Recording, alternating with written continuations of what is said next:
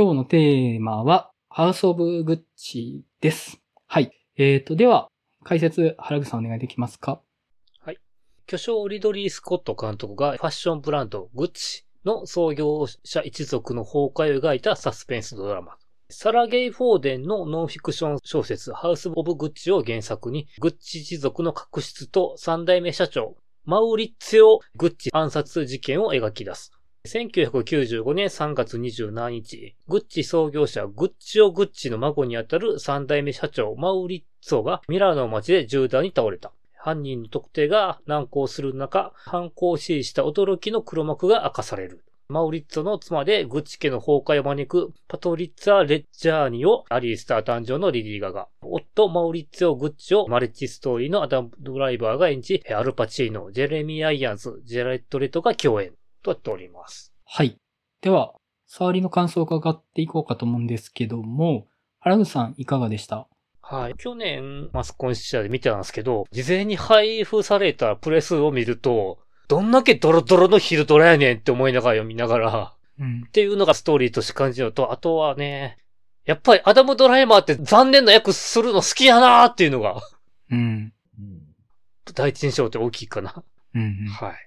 はい。マリオさんいかがでした？そうですね。まあ、見終わった後そう思ったのはすごく切ない話だったなっていう感じですかね、個人的には。うん。まあ、グッチっていうその名前と血筋が偉大すぎて、その偉大さにどんどん飲まれていく家族たちっていうのがなんかすごく切ないというか、最初からこういうもう滅びる運命だった、まあ結局滅びるっていうのは滅びてしまうんですけど、なんかそれがもう最初から決められてたような風にすら思えてくるぐらいなんかすごく切ないなという風に思っていて、うん。なんかどうにかして自分のこう、夢とかを叶えたかったりとか、なんかいろいろ考えたりとかしてたのに、全部結局そのグッチの名前にかすめ取られていくみたいなのがすごくみんな切ないなというか、風に思いましたね。で、やっぱそれをまたこう、リドリー・スコットのパワフルな演出と絵力で見せていくっていうのがやっぱね、コロナ禍でなかなか撮影ができない中でもすごくゴージャスな絵が連続しててやっぱさすがだなっていうふうには思いましたね。はい。はい。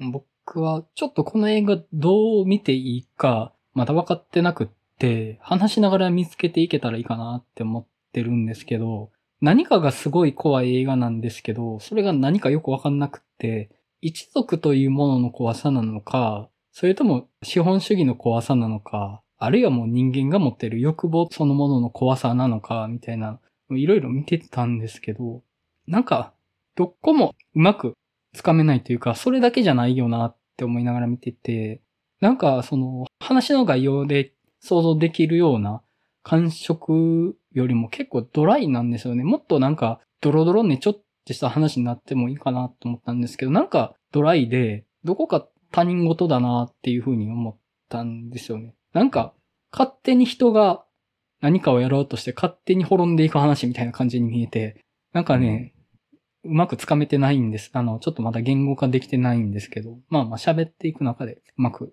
表現できたらいいかなと思います。はい。ではここからネタバレ含む話に入っていきたいなと思います。まだご覧になってない方で、ネタバレ避けたい方は、ぜひご覧になってから聞いていただけたらと思います。はい。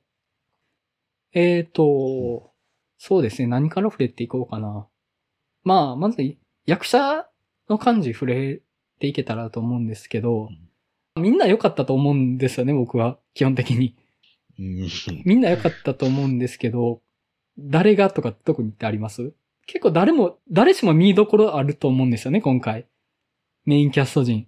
ジャレット・レッドの変わりぶりがビビんねんけど、うん。うんもう特殊メイクまでしてすごいですよね。うんだってあれ、ブレードランナー2049敵役のあの人やなって思って。そうですね。ねとかね。だから、あの、バンドマンでもあるからさ、おほって思って、ね。こんなおっさんになれんねや、思いながら。うん。なんかどのキャラクターも、なんかすごい役者にとってはすごく役者冥利を感じる役ばかりなんだろうなっていう。それは確かに。うんうん。もうなんかもうこれもうやったらもうちょっとやっぱり別に賞とかの評価がどうとかっていうのを抜きにしてもやっぱこう、すごい演じてるわっていうふうにもうみなぎるようなパワーを感じられるような映画だったのはもう間違いないですよね、本当に。もうアルパチーノとかも油乗りすぎでしょ、みたいな。セリフ回しとかも存在感とか、なんかもうちょっとお腹周りの貫禄とかも含めて、すごくもう油が乗っているみたいなうん。感じだし、ジェレミー・アイアンズとか、なんかシェイクスピア劇から出てきたみたいな 荘厳な感じでうん出てくるし、なんかすごいなって思いましたね。うん。うん僕、個人的にはやっぱアダムドライバーですかね。あ、の、若い時のボソボソっとした感じもむっちゃいいし、だんだんその権力の側に回っていって淡々としていく感じもいいなと思ったし、最後の、まあ最後のというか、冒頭とラストのところの現在の時系列、あ現在というか、亡くなったタイミングの時系列になった時の雰囲気、あの、ロマンスグレー入った髪の毛になった感じの色っぽいなーって思ったんですよ、あそこ。うんすごい。わかりますね。うんいや、なんかアダムドライバー、こっち方面の色気出せるんやと思って僕ドキドキしちゃいました、あそこ。うんはい。なんか、この映画におけるアダム・ドライバーってすごくヒロイン感ありませんか？個人的になんか思ったんですけど。なんか、うん。もうすごいなんかね、ヒロインみたいにっとりする可愛らしさがあるというか、うん。うん、やっぱね、レディー・ガガがまたしかもすごいどんどん引っ張っていくじゃないですか、うん彼を、うん。すごいパワフルですもんね、うんなんか。歌とか、まあね、アリー・スター誕生とかで、ね、役者としてこうドンって出てきて、まああれは歌ありきかなみたいなのもちょっとありましたけど、歌なしでもこんなにパワフルな演技できる人なんだっていうのはやっぱすごいなって思いましたね。レディがやっぱ目力がすげえなって思いましたね。やっぱその、そうねん、その、音楽業界でのし上がっていった意志力みたいなのがバチバチに目から伝わってきて、この役をやるにふさわしいパワーみたいなのが目から感じましたね。あと、アルパチーノがイタリアのそういう権力の一族を演じるってもう、ゴッドファーザーとかそっちの文脈を、ね、想像したりはしちゃいますね。まあまあそうですよね、やっぱ。完全にやっぱ、グッチ家のこう、滅亡の部分ってもう完全になんかゴッドファーザーと重なっていくんだろうなっていううん。感じでしたよね、本当ね。うん。あと、あの、ちょっとアダムドライバーに戻るんですけど、アダムドライバーの体型が僕ほんと好きで、トラック会社で働いてる時にみんなでサッカーしてるシーンあったでしょ？はい。はいはい、ありましたね。で、この作中で数少ない薄着になるシーンなんですよ、あそこ。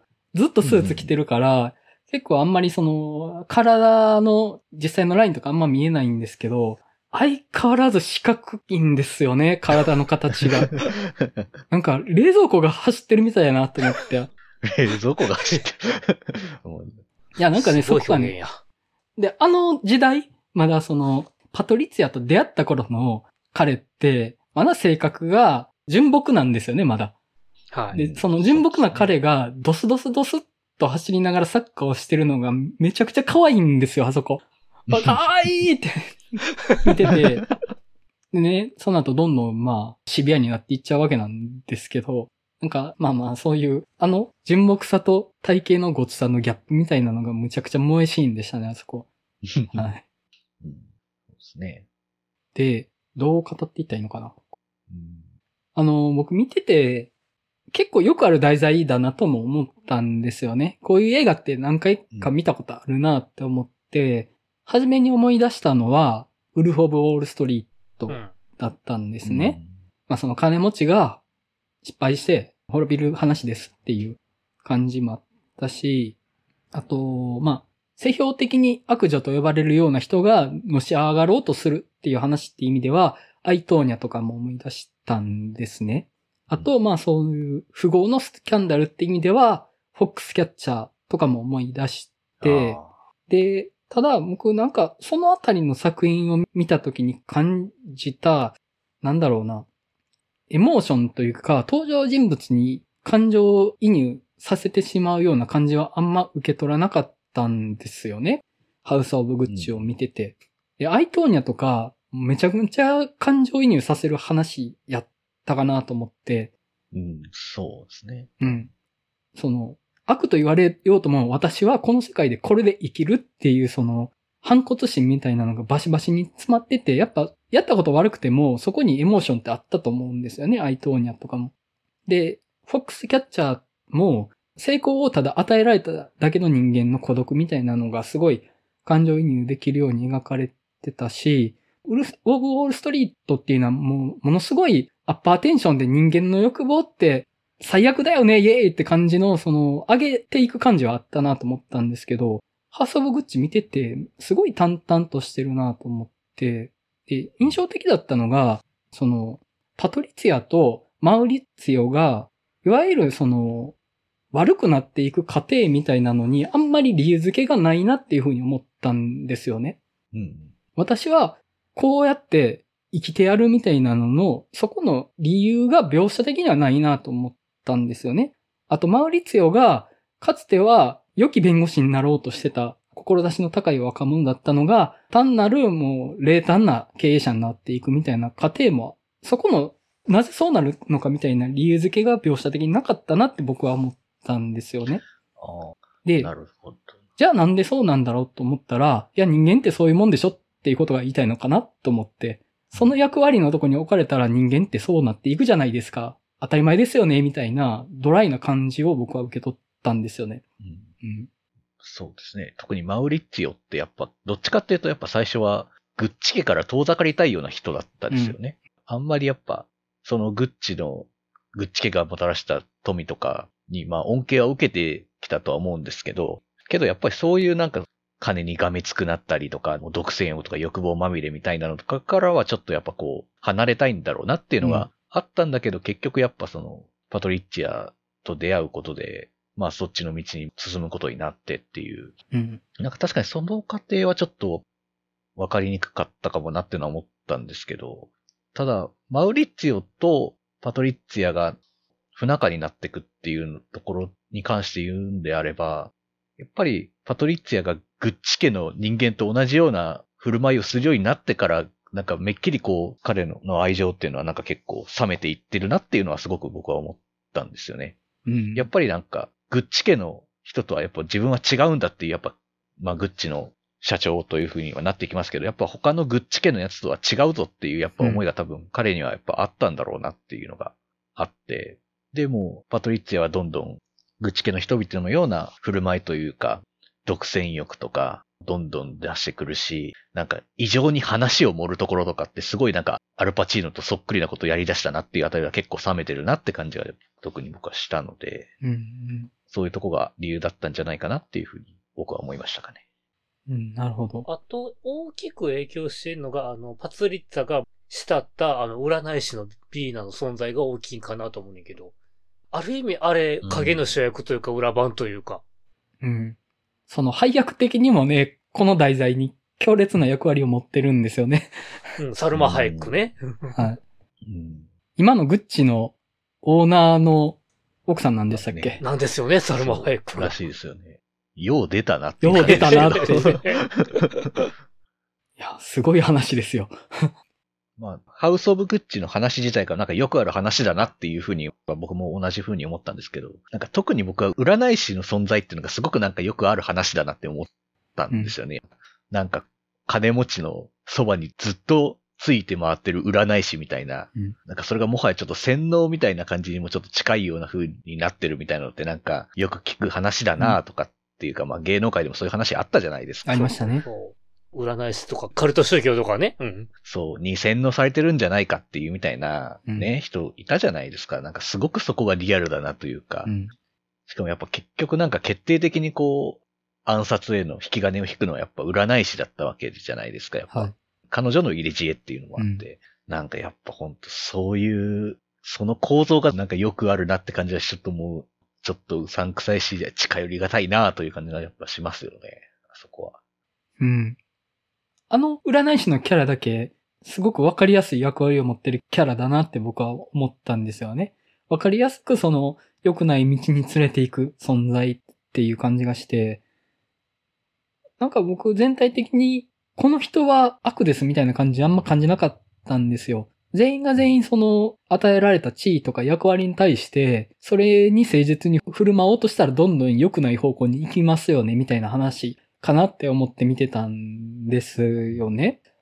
まあ、パトリツィアもその、グッチ家の嫁になりましたと。じゃあもうそれにふさわしい存在でなければならないし、逆にそのグッチが私にとってふさわしいものでなければならないっていう、なんか自意識みたいなのも働いたのかなと思ったりするし、マウリツィオも純朴な人間だったのに、パトリツィアに当てられて、グッチの経営の中に入っていくことで、どんどんその、そういう残酷な構造の当事者になっていってしまうであるとか、まあ、他のグッチ家のメンバーも、なんかその、各々で描いてるグッチこうあるべきみたいなものを振る舞えば振る舞うほど全てがガチャガチャになっていくみたいな感じはあったんです。それはなんか、いい悪い別にしてうまくいかないことって感じがしたんですけど、あの占い師だけぶっちぎりでわかりやすい、なんか悪い人って感じだったなと思って。うんそうですね。なんかしかも、彼女の最初の登場の仕方っていうのが、なんかテレビの中から出てくるっていうか、うんテレビでの彼女を見るっていう、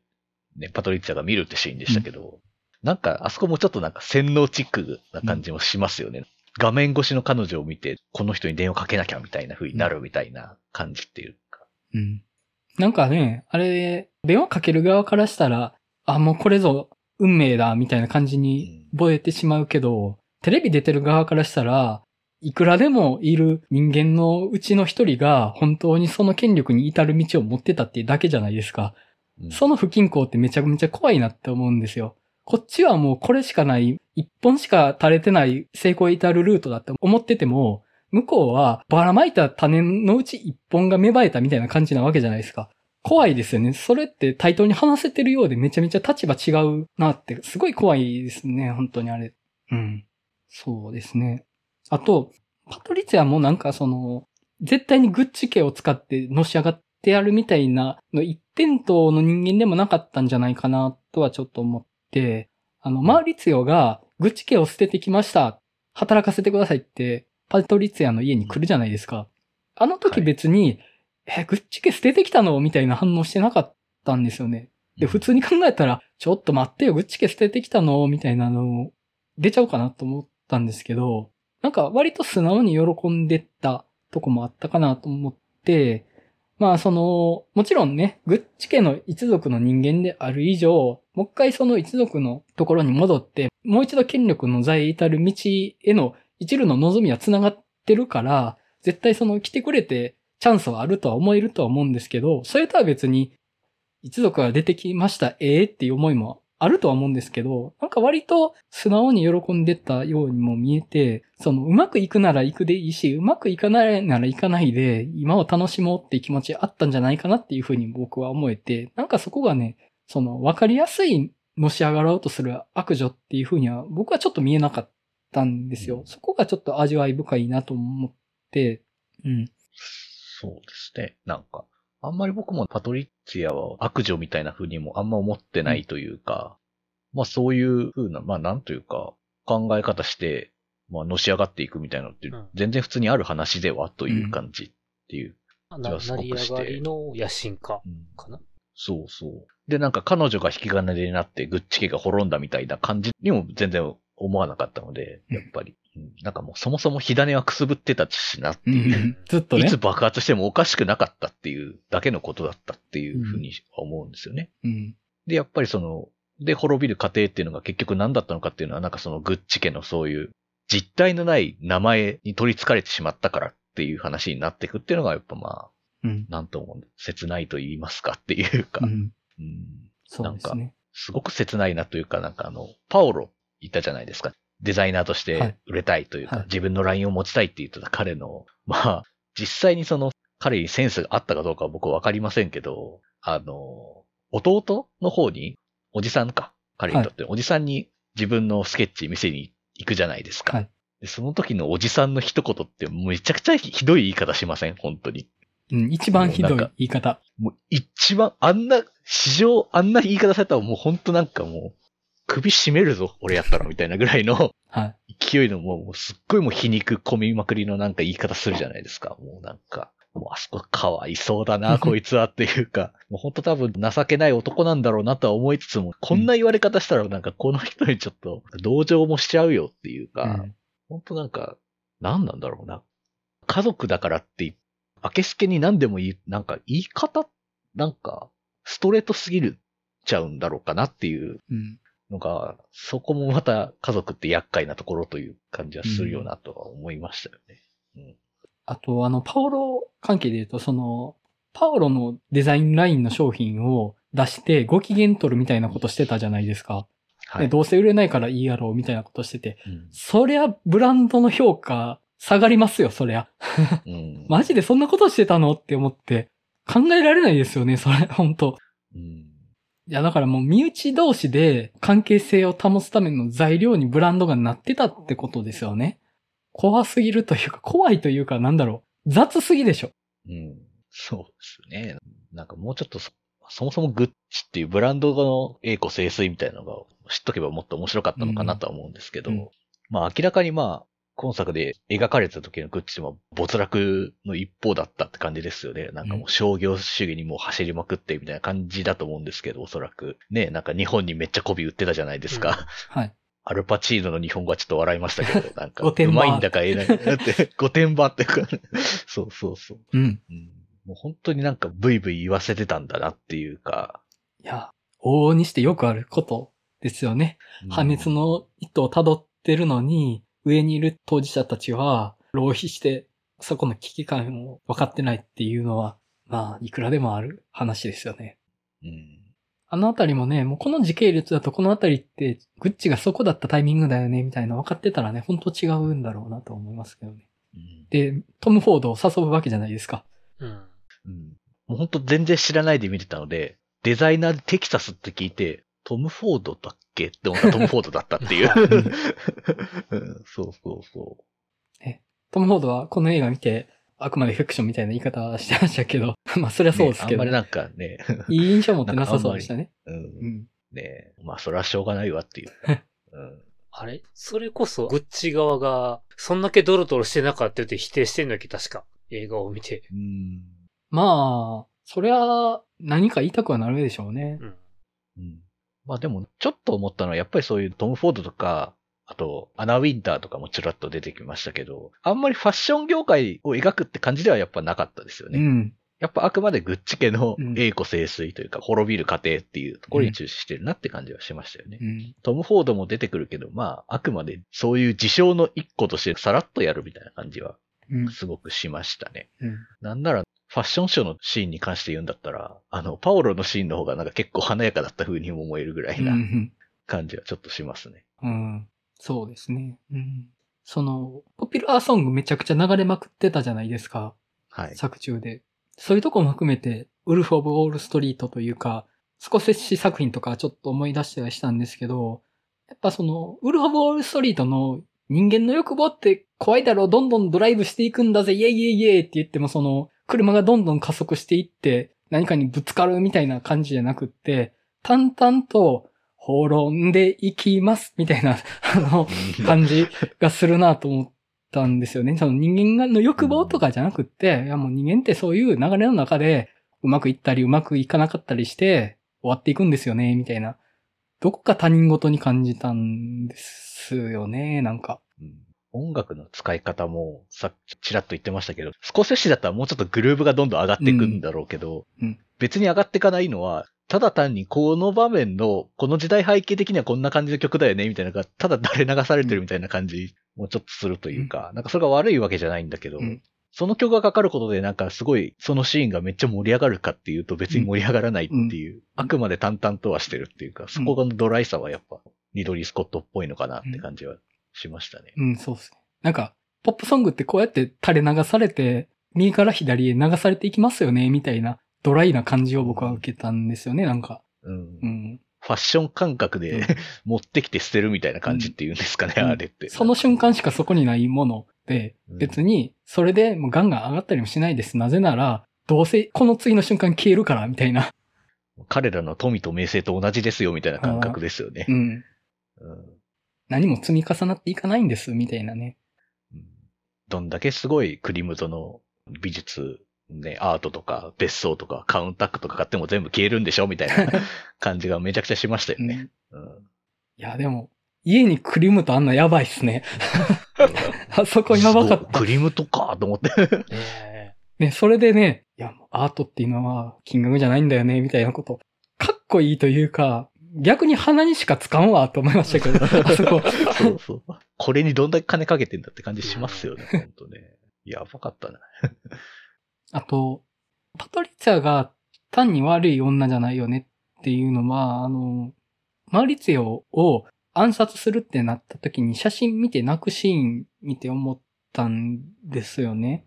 うん単にその像を一辺倒とか、殺したらうまくいくみたいなそういう損得感情一辺倒じゃなくって、でもあの頃は良かったなみたいなことを変わっちゃったけど、あの頃は良かったなみたいなのを思い出してる感じもあって、なんかそこのパトリツィアの奥行きみたいなのを感じつつ、でもなんかその涙にあんまり入れ込んでないようにも見えたんですよね。この人は泣いてますね。はいはいみたいな感じの映像にちょっと僕は見えて、あの、うんここに何かその物語がエモーションを乗っかっていったりしないみたいな。ただ一人の人間が感傷に浸って泣いてますと、異常ですみたいな。ドライさも感じたりはしました。うん。その全体的に他人事の取り方っていう感じを僕は受けて。うん、うんうんうん。そうですね。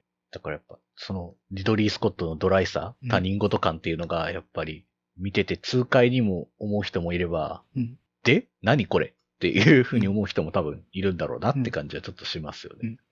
もっとね、その、例えば、パトリツィアっていう欲望でパンパンに膨れ上がったメギツネがグッチ家に入ってきて、一大帝国が滅んでいきますみたいな話として取ることもできたかなとも思うし、いや、もう男たちが築いた帝国に抗っていく強い女性の話だみたいに取ることもできると思うんですよ。あの、アイトーニャみたいにとったらそうなると思うんですよね。なんかそういう感じもなくって、ただそういう状況があって、かつて一大帝国を築いた一家が滅んでいきます、みたいな話に見えましたかね。なんか、うんうん。そこを、まあ、どう感じるかかなって思ったんですよね、この作品は。うん僕はあの、ウルフ・ウォール・ストリートもアイトーニャもフォックスキャッチャーもめっちゃ好きなんですよ。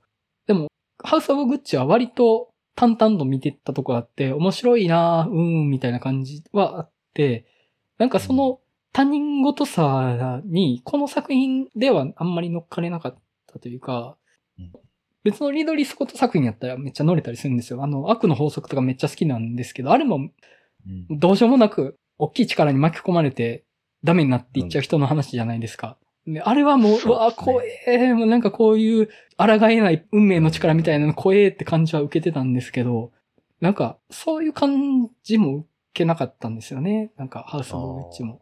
いや、でも、やっぱり、運命力の話でもあったかなと思って、いや、もうそうなるしかなかったんで、みたいな話はあったと思うんですけど、そうですね。やっぱり、もう、何をやってもどうしようもできない構造の話っていう、うん。もう運命の話っていう。うん。まあ、しょっちゅうやってますよね。リドリー・スコットっていう、まあ、悪の法則もだし、うん。そういう状況がもうすでに不条理ですよっていう話は確かになっていう。うん。で、やっぱその、山口さんが挙げられてた3本ですか？ウルフ・ボール・ストリートと、アイトーニャと、フォックス・キャッチャーとはやっぱそこは全然違うし、で、まあその3本僕も超大好きですけど、で、なんかハウス・オブ・グッチもそこに僕は、僕は結構一緒に並べても僕はあ、なるほど。はい。遜色ない感じぐらいには結構好きなんですよね。うんうんうんなんか。なるほど。うん。なんて言うんだろうな。その、なんで好きかっていうのをちゃんと言葉にできるかはあれですけど、うん。単純になんだろうな。父と子の関係みたいなところうん。が、やっぱうまくいってないっていうところに、うん。なんか個人的にはすごくなんか刺さるのかなっていうのはちょっとあるのかなっては思うんですよね。まあ僕はあんまり父親といい関係じゃないあそうなんですね。なるほど。なぁとは思ってるんですけど、なんかそういうのと、まあ、あそこまでああいう感じではないですけど、まあなんかちょっとなんとなく、なんか他人のような接し方しかできないな、みたいな感じのちょっと、なんとも言えない関係性があるんですけど、僕は。なんかそのやっぱ父と息子の関係がうまくいってないっていうような映画を見ると、なんかちょっとそういう自分のことを思い出してしまうなっていうのはちょっとありますかね。なるほど。僕があんまりいい映画だと思うし、好きなんですけど、なんか全力で乗っかってないぐらいの距離感なんですけど、うんそれの、なんか一員みたいなところってもしかしたらですけど、あまりに人間に期待してなさすぎるのではないかみたいな思いがちょっとだけあって、アイトーニャとかめちゃくちゃ一応人間の尊厳みたいなのには期待してる話だったとは思うんですよね。フォックスキャッチャーも。で、ウルフ・ボール・ストリートも、その悪い方向ですけど、人間の欲望ってここまでドライブできるんですよね、みたいな、そのマイナス方向のドライブ感はあるなと思うんですけど、なんかその人間の意思とかもあんまないんですよ。こういう状況に置かれちゃうと、勝手に状況に押し流されちゃうんですよね、みたいなのが、あまりになんかその、取り付く島もなさすぎるというか、あの、ああ。ちょっとそれはね、思ったりはして、はいはい。あの、はい。確かにそうですね。確かにやっぱなんか彼らの行動、まあいろんなキャラクターの行動の原動力ってすごくやっぱ卑近だし、僕たちにも全然ある話うんだなって思うんですけど、そこがやっぱドライな描き方されてる分、本当に 何も言えないなっていう気持ちになるのかなっていうのは、そういうとこなのかもしれないですよね。うん。あの、アルパチーノのおじさんとかも結構いい人だと思うんですよ。まあ、怖い人ですけどね。やっぱ身内には優しいというか、やっぱその、イタリア人気質というか、家族は大事だぜっていうそのそうね。感じじゃないですか。うん。父親と息子は仲良くせなあかんみたいな、田舎の親父の もっと強固なパワーを持ってる版みたいな感じじゃないですか。それはそれでうまく付き合えたらいい人だなと思うんですよね。距離感うまく設定できたら。でもまあ、それでも構造的には恐ろしい側になっちゃうわけですし、うん。マウリツィオのラストも僕すごい印象的で、カウンタックとか買いまくってたわけじゃないですか。うん。ね、パテックフィリップとか買って、あのうん、何もしてんねんみたいな時計とか車とか買いまくってたわけですけど、最後自転車乗ってるんですよね、あの人。うん。何かもうすべてが終わったかのような爽やかな顔して、最後自転車乗るんですよ、あの人。最初、そのパトリエツィアとパーティーで会った翌日かなに、本屋に来てて、自転車で、あれ？ちゃうわ、バイクか、あれは。あの時バイクでしたね。あの時はバイクでしたね。はい。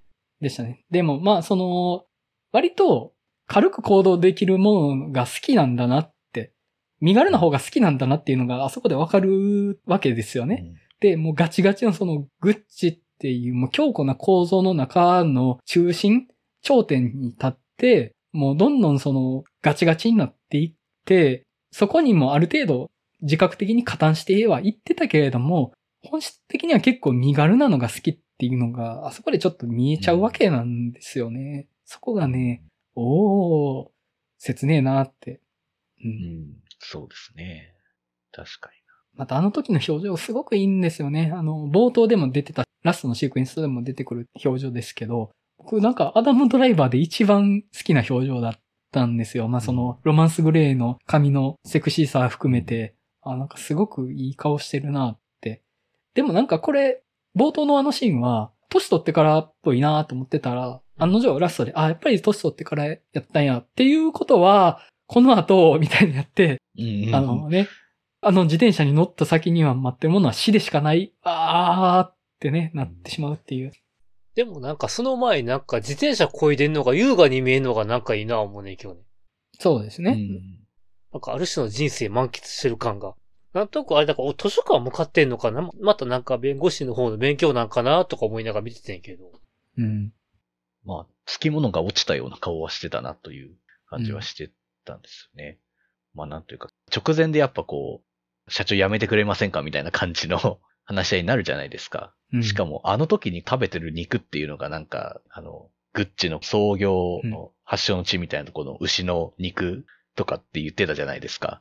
はいもう。あそこの、なんてものを用意するんだって思いましたけどね、あそこの。そら、ちょっとなんか、皿叩き割りたくなりますよ、みたいな。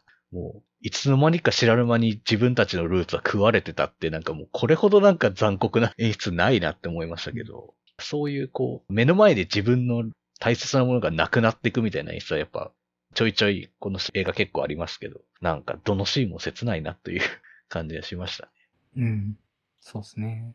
で、結局、古めかしくて、ドロドロした一族経営の時代は終わるけど、次にやってくるのは、もっとドライで融通の効かない資本主義っていう、資本主義システムっていう、別の意味でより暴力的な構造に飲まれていくわけですよね。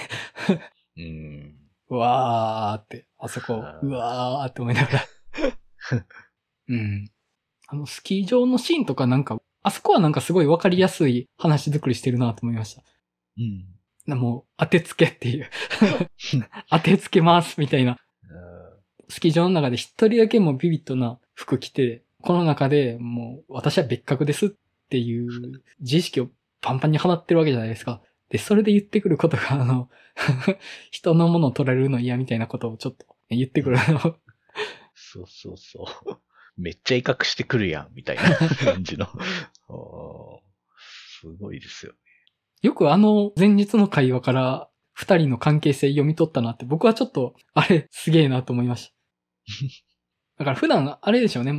パトリツィアの話に合わせてたんでしょうね。ああいう関係ない話で自慢話になっていくのでも普段は見過ごしてたけど、あの日だけ遮って、いや、話それてるから、みたいなので、遮ってくるって、あれ？これは？ってなったんでしょうね、あそこきっと。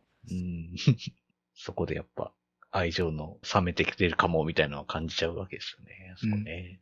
パトリツィアほんとね、人のことよく見てて、初めておじさんの誕生日パーティー行った時も、一族が輪になって会話してるシーンでずーっと人のこと見てるんですよ、あの人。じーって。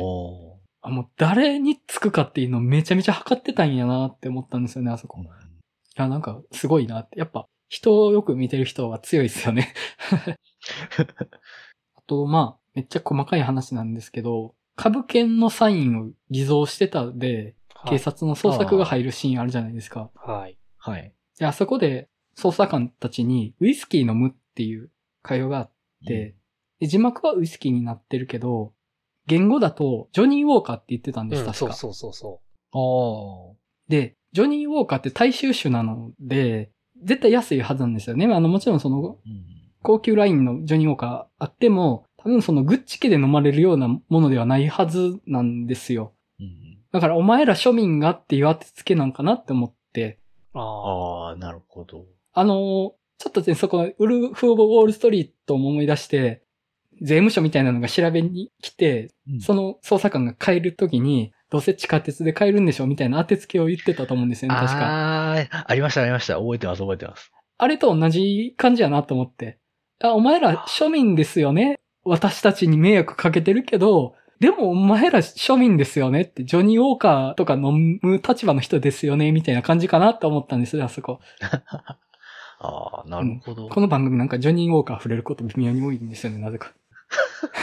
前もそんな話しましたよね。ジョニー・ウォーカー安いですよね、みたいな話しましたよね、そういえばね。あとなんかね、あそこのシーン地味にこっそりバイクで逃げるっていう。うん。あんなこと本当にあったのかなとかっと思いましたけど。そんななんかギリギリでこっそりバイクで隠れて、で、スイスですよね。サンモリッツって確かスイスですよね。あそこに逃げるって。そんなあるんかなとかちょっと思いましたけど。そこは演出かな、さすがに。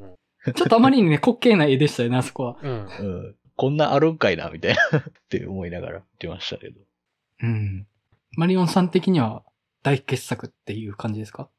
うん。いや、まあ大傑作というか普通に面白かったうん。し、うん。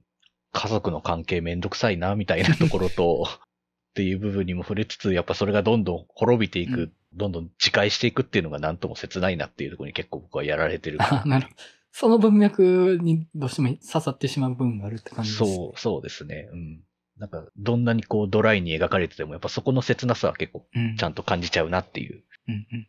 そうですね。まあ、どこまでドライに描かれようが、起きてる事象がどうしても刺さってしまうみたいなことってあると思うし、そのバランスを描こうとしてるのかなって思いましたね、この作品は。そのどんだけドライにしても、それでも人間の営みでここは刺さっちゃいますよね、みたいな。エモーションな演出とか、派手なシナリオに預けずに、支えるとこは刺すみたいな感じなのかなってちょっと思ったりはしましたかね。原口さん的にはどうですか？最終評価、ハウスオブグッチ、どんな感じですか？いや、でもやっぱ、確かに切ないところあるけど、ドロドロしたところはまあね、旗から見てると結構面白くあるかなと思うんだけども。うん。そうですね。あの中にはいたくないけども。まあ、うんグッチを中にパトリッツィオという波紋を落としたら偉いことだったっていうのもあるかなっていう。うん。そうですね。うんうん。あと、まあ実際グッチがいろいろ提供してるわけじゃないですか。衣装とか。うんうんそれもすごいっすよね。ねまあね、度量が広いというか、なんというか。ままあ、まあ、それもやっぱね、一族経営じゃないからこそ、えうん。ね、もう過去のドロドロさえプロモーションの手段でしかないっていううん。恐ろしさがあるなと思って。まあ、あくまで、まあ原作となった小説の映画化だからまあできるんだろうけど。そうですね。ノンフィクションとかだったらさすがにね。でもなんか、年始早々見応えのある映画見たなって感じはしましたね。おううん。そうですよね。ハウス・オブ・グチ今回のと、まあクライマッチョとかも含めて、ああ、いい、上質な、こう、上質なというか、おっ見応えがありそうなタイプのヨガが退去してやってくるな、みたいなのはいいですよね、本当イーストットとリドリー・スコットっていう大家二人と、うん現在進行形の最大のフランチャイズである MCU っていうのを3本見たとこなんですけど、なんか、あの、いろんな意味での映画の豊かさが詰まってる3本だったなと思って。年始の3本が。うんうんうんいや、でも本当意外と喋れたかもしれないです。おう まあ、一人やとちょっと喋れるかわかんないかなと思うけど、やっぱ、いろいろ喋りながらやると、ああ、なんかこういうのもあったな、とかっていろいろ気づくことたくさんあるので、本当ありがたいですね。うん。そんなとこですかね。ははい。それでは、ハウスオブグッチの話は終わりたいと思います。まあ来週、あたりだけつけときますか。そうです。ね。まあ、魔の中でだと、カットを描いた感動作品的なこうだと、探すかな？コーダ探す。こうだと探す。うん。どっちも見たいですね、僕。どっちも見るとは思いますね。まあ、なんかこの2本かなって感じがしますね。はい。うん。ちょっと気になってるのもあるんですけど、でっかい赤い子犬っていうのは面白いのかとか、あ、でっかくなっちゃった赤い犬。はいはいはい。僕はクリフォード。なんか、すげえな、この絵、みたいな。うん。あのまさにこのタイトルの作品です。死者見たけど。いや、もうなんか本当にあの、マジの実写の真っ赤な犬みたいなドンってでかいのがいるみたいな、なんか変な映画だなってずっと思ってるんまあ、ですけど。面白いくはあるよ。まあね、元は児童文学なので。うん。すごい、変な映画だなって感じがちょっと、表面からはして、そういう意味で楽しみではしてますけど。でも、60年代の児童文学だけども、一応現代に合わせてブラッシュアップしてます。死者見ましたわ。なるほど。うん。まあ、最終前田さんに相談して決める感じで、はい。そのどっちかって感じですかね。そうですね、その日本、こうだか探す。翌々週は、なんだろう、フレンチディスパッチかなで、前田さんが、えっ、と、前科者にか前科者の、あの、森田剛のやつを押してて。そうかそうか。あー、言ってましたね、うん。前。まあ、これのね、うん、前日談がワウワウでやって Amazon プライムに今上がっててと。うん。そうやな、ちょっと試写行けなかったけど、試写行った方からノイズが面白いらしいんだけども。はいはい。あの、あー、藤原達也。うん。なるほど。内原達也、松健神木くんと。すごいビッグスリーですよね、これ。そうそうそうん。あしかも藤原達也と松山健一って、う。あ、そうか。そうだね。デスノートか。うんデスノートですよね。おー。で、神木隆之介でさらに追いかける長瀬正俊と。藤原達也か。ちょっと見た方曰く面白いでとは聞いてます。なるほど。まあ、そうですね。そのあたりですかね。そのあたりからどれかって感じですかね。はい。じゃあ、そんな感じで。また、最終決定はもう次回、いきなり配信する中でこっちになったっていうのがわかる感じになるとは思います。お楽しみにということで。はい。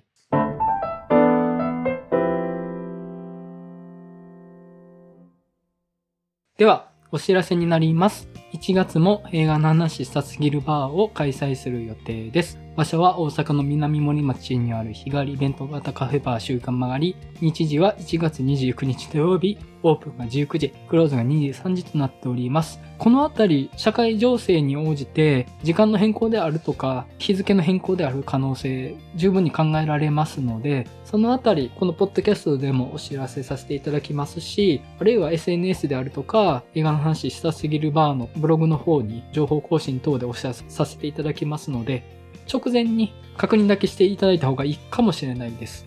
はい。あと、私は参加しない予定ですので、申し訳ないですが、他の3人のメンバーでお迎えさせていただきますので、よろしくお願いします。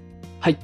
それでは、映画の話したすぎるラジオ第47回、ハウスオブグッチの回を終わりたいと思います。それではまたお会いしましょう。さよなら。さよなら。さよなら。